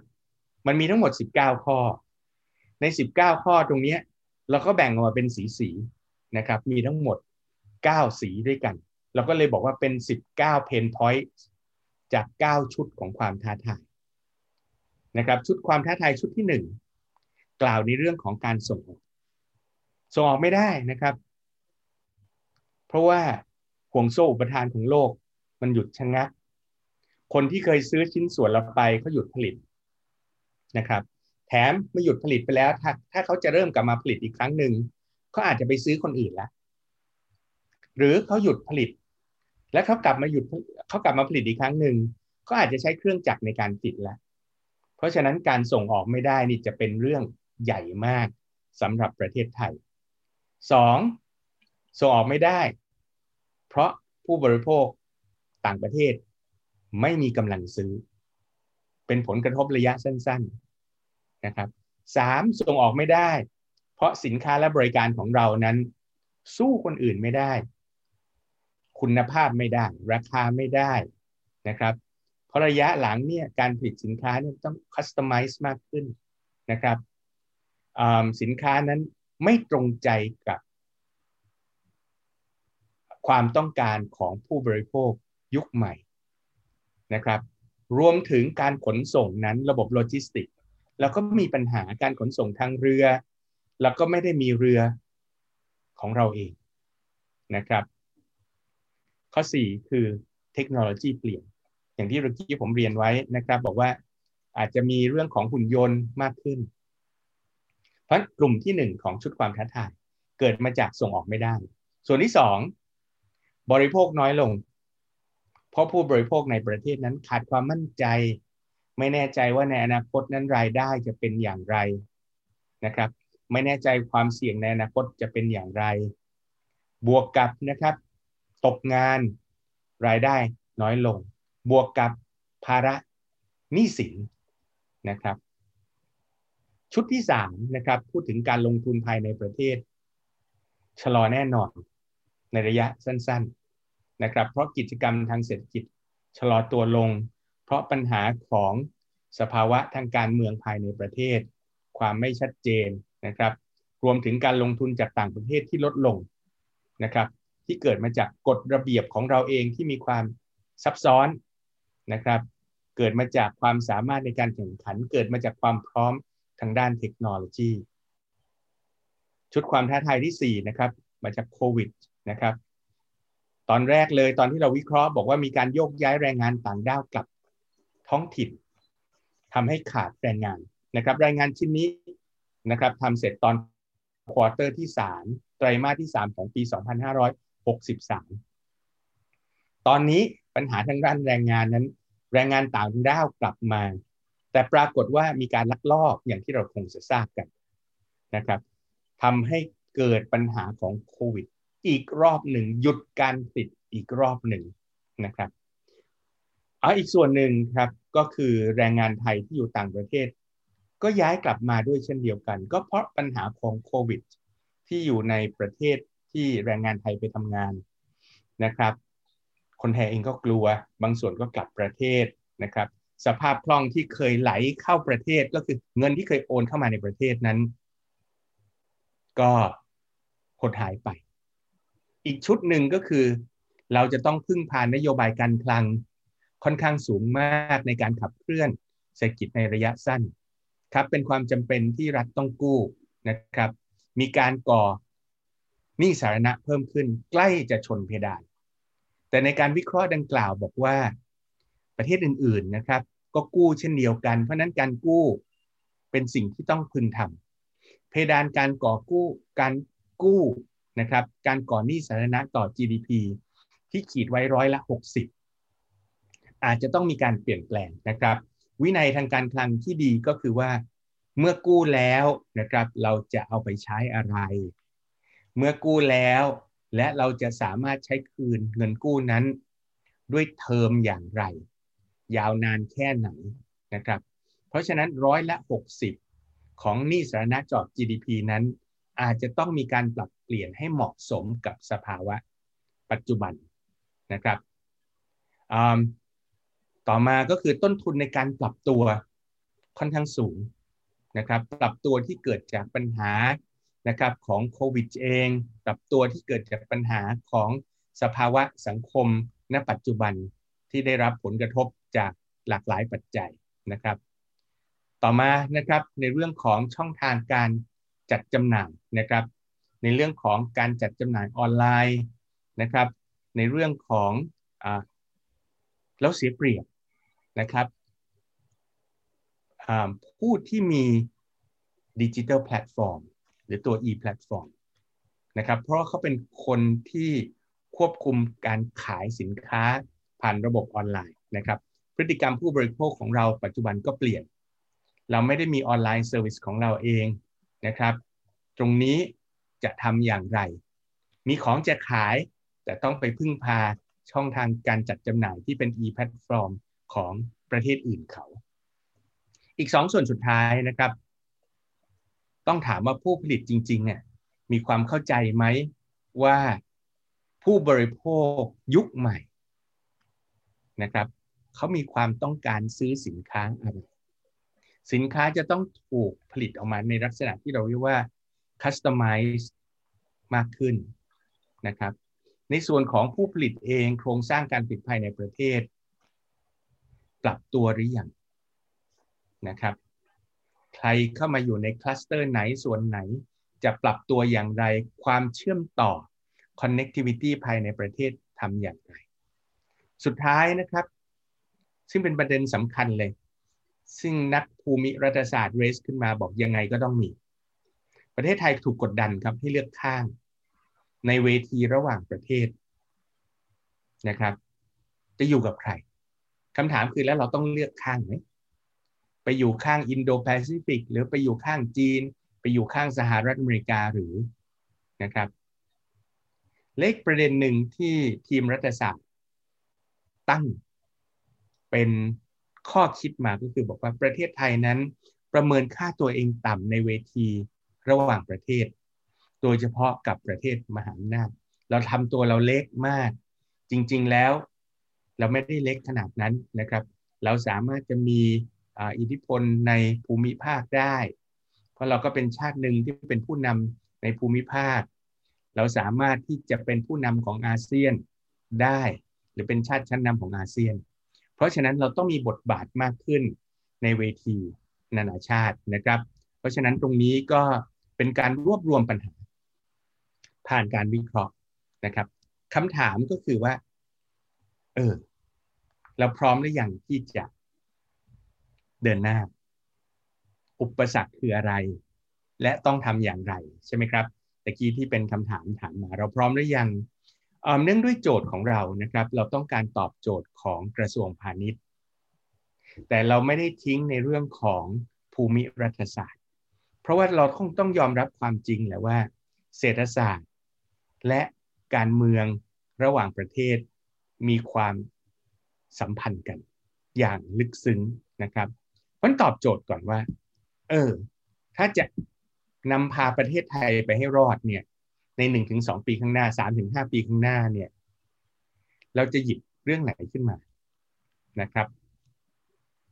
หากจะหยิบเป้าก่อน เป้านั้นเราอยากจะไปอยู่ในอุตสาหกรรมอะไร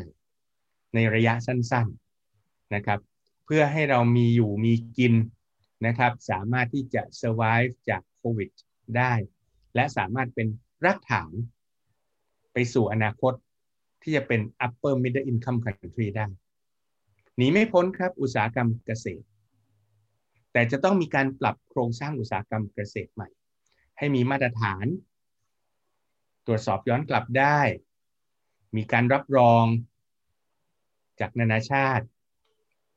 ยังไงก็คงต้องยอมรับความจริงว่าจะต้องมีบริษัทขนาดใหญ่ เป็นตัวนำอุตสาหกรรมการเกษตรในระยะสั้น ๆนะครับ ซึ่งหมายความว่า SME Startup นะครับ ต้องได้รับการสนับสนุนจากภาครัฐ ให้สามารถยืนด้วยตัวเองได้ในระยะกลางและระยะยาวนะครับ ทีนี้การปรับตัวที่สำคัญก็คือว่า ต้องเข้าใจผู้บริโภค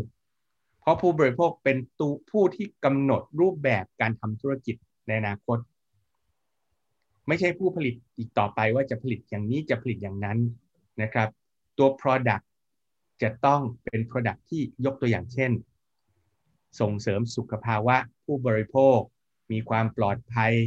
นะครับ เป็นต้นสองคืออุตสาหกรรมที่เรามีความชำนาญนะครับ อยู่แล้วนะครับ ก็คืออุตสาหกรรมท่องเที่ยว และอุตสาหกรรมที่เกี่ยวข้องกับการเสริมสร้างสุขภาพนะครับคงหนีไม่พ้นแต่ต้องปรับตัวครับทำอย่างไรให้มีมาตรฐาน รองรับรับนักท่องเที่ยวเข้ามา ให้มีความปลอดภัยนะครับ สะดวกคุ้มค่า และมีบริการทางด้านสุขภาพ อันนี้ยังไม่ได้ลงรายละเอียดนะครับ เพราะว่าตัวสี่อุตสาหกรรมนี้เราก็พิกอัพขึ้นมาหลังจากที่ ได้คุยกับได้ได้สัมภาษณ์จากเอ็กซ์เพรสหลายท่านนะครับสามคืออุตสาหกรรมความคิดสร้างสรรค์ เพราะอย่างไรก็ตามในเรื่องของ the third unbundling ที่บอกว่าเราจะแบ่งงานกันทำนะครับ แต่ไม่ได้เป็นเรื่องของแบ่งงานการผลิตและไม่ใช่เรื่องของแบ่งงานภาคบริการ แต่แบ่งงานกันคิดนะครับ และใช้ ICT ให้เป็นประโยชน์นะครับ แต่จะเราจะเข้าไปอยู่ในส่วงโซ่อุปทานนานาชาติได้อย่างไรนะครับ แบ่งงานกันคิดแบ่งงานกันทำอุตสาหกรรมหนึ่งนะครับ ที่ได้ไปหารือกับผู้เชี่ยวชาญ บอกว่าต้องเป็นอุตสาหกรรมภาพยนตร์สิยกตัวอย่างเช่น post production คนไทยเก่งนะครับ หรือยกตัวอย่างที่แปลกๆหน่อยบอกบทบู๊อย่างเงี้ยนะครับ คนไทยเก่ง อย่างนี้เป็นต้น เพราะฉะนั้นเราเข้าไปเป็นส่วนหนึ่งของความคิด นะครับ แล้วก็เชื่อมต่อกันด้วยตัว ICT ท้ายที่สุดยังไงก็ต้องเริ่ม จะต้องพัฒนานะครับ ก็คือตัวอุตสาหกรรมเทคโนโลยีระดับสูง ทิ้งไม่ได้นะครับ ในเรื่องของ AI ในเรื่องของ Digital Economy Digital Platform นะครับ ในเรื่องของโรบอทในเรื่องของอุตสาหกรรมพลังงานทดแทน ไปได้ข้อคิดมาจากผู้หลักผู้ใหญ่ท่านหนึ่งบอกว่า นวัตกรรมจะเกิดขึ้นได้ มันต้องมี3ส่วนด้วยกันครับ เทคโนโลยีขั้นพื้นฐาน Science Technology นะครับขั้นพื้นฐาน2ต้องมีเงิน3เนี่ยสำคัญที่สุดก็คือต้องมีภาวะผู้นำผู้นำที่กล้าตัดสินใจว่าเราจะไปเทคโนโลยีนี้ และทุ่มเทไปเทคโนโลยีนั้นๆ พร้อมที่จะเดินหน้า เป้ามีล้วทีนี้ทำอย่างไรเหลือแค่สองส่วนนะครับ ข้อเสนอแนะเชิงนโยบายในมิติของภูมิรัฐศาสตร์ กับข้อเสนอแนะเชิงนโยบายในมิติของเศรษฐศาสตร์นะครับ หลังจากที่หารือกันในทีม ร่วมกับหน่วยงานราชการนำเสนอในเวทีสาธารณะสาธารณะ และก็กลับมารวบรวมความคิดรอบหนึ่งข้อเสนอแนะก็คือบอกว่า ประเทศไทยจะต้องมีท่าทีในเวทีโลก นะครับ ท่าทีตรงนี้ก็คือบอกว่าคบไทยแล้วสบายใจนะครับ เพราะว่าเราถูกกดดันให้เลือกข้าง แต่ถ้าเราจะรักษาสมดุลนะครับพบไทยแล้วสบายใจ ตรงนี้คือท่าทีของเรานะครับสองคือรักษาดุลแห่งอำนาจนะครับ เพื่อตอบสนองต่อภาวะกดดันที่เยอะมากขึ้น นะครับเราคงไม่ยอมให้นานาชาติมาบีบบังคับให้ไทยได้ดำเนินนโยบายไปทิศนั้นทิศนี้ ซึ่งขัดต่อผลประโยชน์ของไทยเองนะครับ เราต้องใช้เวทีนานาชาติให้เป็นประโยชน์นะครับ ในการรักษาดุลอำนาจบิมสเต็กเอเปกอาเซและที่สำคัญคืออาเซียนนะครับ ถามว่าทำไมอาเซียนสำคัญครับ เพราะว่าถ้ามองอาเซียนดีๆนะครับ มีน้ำหนักอยู่ที่ประมาณ 600 กว่าล้านคน มี GDP เยอะพอสมควร มีหลักทางภูมิรัฐศาสตร์ ทางภูมิศาสตร์ที่อยู่ตรงกลางพอดี ไม่ว่าจะเป็นส่วนของจีนนะครับที่จะแผ่อำนาจผ่าน Belt Road Initiative ไม่ว่าจะเป็นส่วนของ Indo-Pacific Strategy ที่พยายามจะอบล้อมจีน ประชาคมอาเซียนก็เลยมีความสำคัญมากๆนะครับ ประเทศไทยต้องให้ความสำคัญสูงสุด และประเทศไทยต้องเข้าไปเล่นเป็นบทนำนะครับ เราไม่ควรที่จะทำตัวเป็นเล็กๆอีกต่อไป อย่าไปคิดว่าประเทศไทยนั้นนะครับมีบทบาทน้อยนะครับ หรือไม่ไม่สามารถที่จะสร้างแรงต่อรองในเวทีนานาชาติได้นะครับ ไทยทั้งทำครับผ่านบทบาทของอาเซียน เพื่อเพิ่มดุลอำนาจในการต่อรองเวที นานาชาตินะครับ เพื่อสร้างดุลอำนาจในการต่อรองในเวทีในภูมิภาคนี้นะครับ ต่อมานะครับท่ามกลางความขัดแย้งนะครับของประเทศมหาอำนาจทำอย่างไรให้ประเทศไทยเป็นทางเลือกที่สำคัญ ของนานาชาติในมิติของการค้าและการลงทุน อย่างที่ผมเรียนไปบอกว่า ญี่ปุ่นเกาหลีก็มีปัญหานะครับ ทางด้านเศรษฐกิจเขาก็โยกย้ายฐานการผลิตนะครับ มาที่เวียดนาม ก็น่าเสียดายนะ ว่าทำไมไม่มาที่ไทยนะครับทำไมตอนนี้เวียดนามมีความพร้อมสูงกว่านะครับ เพราะว่าอินฟราสตรักเจอร์หรือเปล่า ราะว่ากฎระเบียบของเวียดนาม ที่เวียดนามได้ทำ regulatory guillotine ไปแล้วหรือเปล่านะครับทำไมความสัมพันธ์ของเวียดนามดีกว่า เพราะว่าเวียดนามนั้นเข้าสู่การเปิดเสรีทางการค้า เต็มรูปแบบและมีคุณภาพกับหลากหลายประเทศมากกว่าไทยอย่างนั้นใช่หรือเปล่านะครับทำอย่างไรให้ไทยเป็นตัวเลือกกับญี่ปุ่นและเกาหลีนะครับ สงครามทางการค้านะครับ ก็คงเดินหน้าต่อไปนะครับ เป็นไปได้ว่าการค้าระหว่างจีนกับสหรัฐอเมริกานั้น มีแนวโน้มที่จะตึงเครียดมากขึ้น ประเทศไทยนั้นจะเป็นบ้านให้กับจีนมาลงทุนหรือไม่นะครับ ในอุตสาหกรรมที่ได้กล่าวไปแล้ว บวกกับอุตสาหกรรมอื่น เช่น อุตสาหกรรมยานยนต์เป็นต้นนะครับ และท้ายที่สุดนะครับ ข้อเสนอแนะในมิติเชิงภูมิรัฐศาสตร์ก็คือว่าทำอย่างไรให้ไทยไม่ทิ้งโอกาสในภูมิภาคอื่นๆ อย่าไปคิดว่าจีนสหรัฐอเมริกาอินเดีย ญี่ปุ่นเกาหลีเท่านั้นนะครับ โอกาสยังมีอีกที่เอเชียใต้ ที่ตะวันออกกลาง โลกมุสลิม และโลกมาลายูนะครับรายละเอียดต้องไปดูในในเล่มจริงนะครับมีอีกเยอะ ส่วนข้อเสนอแนะนะครับ นโยบายในมิติเศรษฐกิจนะครับทำอย่างไรนะครับ ในระยะสั้นๆ ที่ภาครัฐจะต้องสร้างให้เกิดการจ้างงานขึ้นนะครับ การเข้าไปอุดหนุนด้วยการใช้เงินชดเชยนั้นมีจำกัดนะครับ การ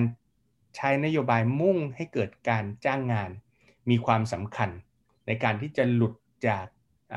ภาวะวิกฤตที่เกิดมาจากโควิด -19 นะครับ วางตำแหน่งนะครับทำอย่างไรนะครับให้ประเทศไทยสามารถดึงดูดการลงทุนโดยตรงจากต่างประเทศได้ ต้องมีการเตรียมพร้อมในเรื่องของการศึกษา ในเรื่องของ Science Technology ในทึ่งของกฎระเบียบที่เข้ามาเกี่ยวข้องนะครับ เพราะฉะนั้นความขัดแย้งของประเทศมหาอำนาจ อาจจะเป็นโอกาสที่ดีของประเทศไทยนะครับ แนวโน้มการใช้นโยบายการพัฒนาอย่างยั่งยืนนะครับ ที่จะไปตอบต่อ sustainable development goal นั้น ต้องเดินต่อนะครับหยุดไม่ได้ ไม่ใช่ไปรอ 1-2 ปีนะครับ ต้องเดินต่อตั้งแต่วันนี้นะครับในเรื่องของข้อตกลงการค้าเสรี ต้องจริงจังกับมัน ยกตัวอย่างเช่น CPTPP ตอนนี้ล่ามานานแล้วนะครับ น่าจะถึงเวลาที่จะต้องเปิดใจและมี mindset ใหม่นะครับ เพราะมีต้นทุนค่าเสียโอกาสในการไม่เข้าร่วม ข้อตกลงการค้านะครับ อยากจะกราบเรียนอย่างนี้นะครับว่าในทีมของเราที่เราคุยกันก็คือบอกว่า ในการเข้าร่วมข้อตกลงทางการค้าเสรีนั้น แน่นอนมีทั้งได้และมีทั้งเสีย คนที่ได้ไม่ค่อยพูดอะไรหรอกครับ เพราะว่าเมื่อคนได้ได้ไปแล้วนะครับ กลัวว่าคนที่ได้นั้นน่ะจะต้องถูกปันในส่วนที่ได้มาชดเชย คนที่เสีย ในขณะเดียวกันคนที่เสียประโยชน์ก็จะพูดเยอะและพูดค่อนข้างเสียงดังนะครับคำถามคือนะครับ ถ้าเราไม่ร่วมในเรื่องของข้อตกลงการค้าเสรี แต่ประเทศอื่นเขาเข้าร่วมข้อตกลงการค้าเสรี เราจะมีต้นทุนค่าเสียโอกาสอีกเยอะนะครับที่เราเรียกว่า cost of non participation คำถามก็คือว่าเราจะชดเชยคนที่เสียเปรียบในประเทศได้อย่างไร หากตอบประโยคตรงนี้ได้หากตอบคำถามตรงนี้ได้ชัดนะครับ การเข้าร่วมข้อตกลงการค้าเสรีก็จะไม่เป็นอุปสรรคเลยนะครับ ต่อมานะครับสิ่งอำนวยความสะดวกทางการค้านะครับนักเศรษฐศาสตร์เราเรียกว่า trade facilitations ไม่ว่าจะเป็นกฎระเบียบ ไม่ว่าจะเป็นกระบวนการทางด้านศุลกากร ไม่ว่าจะเป็นกระบวนการทางด้านโลจิสติกนะครับทำอย่างไรให้เอื้อต่อการลื่นไหล สินค้าและบริการข้ามแดนได้นะครับ ประเด็นถัดมาสำคัญที่สุดครับ regulatory guillotine นะครับก็คือการปฏิรูปกฎหมาย ซึ่งการปฏิรูปกฎหมายเนี่ยนะครับ เกี่ยวข้องกับคำอยู่ 4-5คำด้วยกัน 1 คือ cut ยกเลิกซะอะไรที่ไม่จำเป็น 2 คือ combine นะครับจับรวมกันซะนะครับบางกฎระเบียบมันยุ้มยิ้มจับรวมกันซะ ขั้นตอนมันจะได้ลดลง 3 คือ change นะครับเปลี่ยนแปลงให้กระบวนการขั้นตอนมันง่ายขึ้น เร็วขึ้น ลดการใช้ดุลพินิษของเจ้าหน้าที่ภาครัฐ 4คือ create นะครับ create หมายความว่าเมื่อมีการเปลี่ยนแปลงของโลกขึ้น อาจจะต้องมีกฎหมายใหม่ อาจจะต้องมีระเบียบใหม่ หรือการอนุญาตใหม่เกิดขึ้น ให้ทันต่อการเปลี่ยนแปลงของโลก 4 ตัวแล้วนะครับ ตัวที่ 5 ก็คือ continue อะไรที่มันดีอยู่แล้วนะครับ ก็ให้มันเดินหน้าต่อไป ต้องเรียนว่านะครับ เกาหลีได้ทำ regulatory guillotine ไปแล้วเรียบร้อย เวียดนามได้ทำ regulatory guillotine ไปแล้ว เรียบร้อยนะครับ และเท่าที่ทราบมาหลาย ๆ ประเทศ ก็ได้ทำไปแล้วคำว่าทำไปแล้วนะครับ ยกตัวอย่างของเกาหลี เอากฎระเบียบที่เกี่ยวข้องกับการอนุญาต มาคลี่ทั้งหมด อยู่ประมาณ 12,000 รายการ เขายกเลิกไปร้อยละ 48 นะครับ ตัดทิ้งไปเลย บอกไม่จำเป็นมันล้าสมัย ไม่เอื้อต่อการค้าการลงทุน ไม่เอื้อต่อภาคประชาชน เวียดนามนะครับ ถ้าจำไม่ผิดมีอยู่ประมาณ 8,000 รายการของการอนุญาต ตัดทิ้งไปประมาณร้อยละสิบแต่ที่เหลืออีกร้อยละเจ็ดสิบเขาจับรวมกันและปรับปรุงนะครับ บ้านเราตรงนี้เพิ่งเริ่มกระบวนการ นะครับ แต่ประเทศอื่นกระบวนการจบและเริ่มปฏิบัติใช้แล้วนะครับสองข้อสุดท้ายนะครับ เกี่ยวกับเรื่องการค้าการขายการผลิตทำอย่างไรผลิตสินค้าที่มีคุณภาพสูงนะครับ ตรงใจผู้บริโภค สร้างความเชื่อมั่นสร้างตราสินค้า ย้อนกลับไปที่ 4 อุตสาหกรรมที่เราพยายามที่จะบอกนะครับ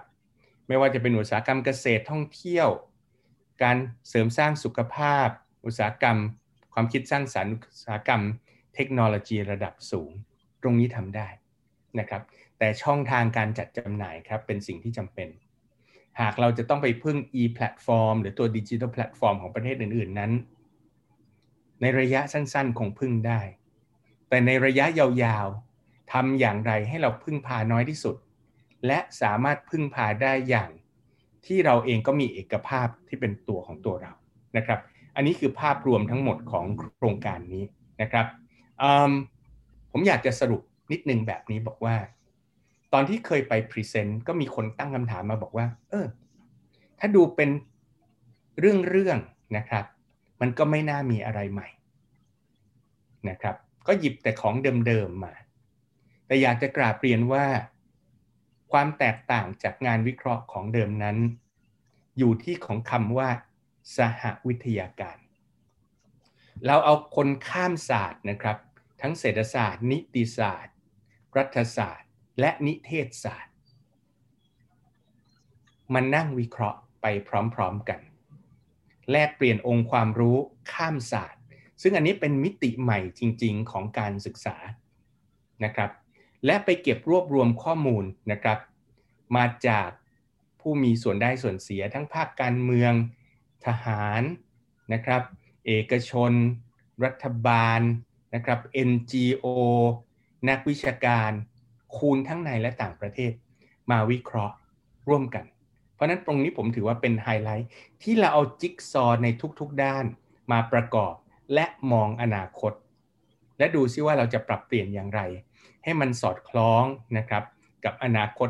ที่เราวางในส่วนของอ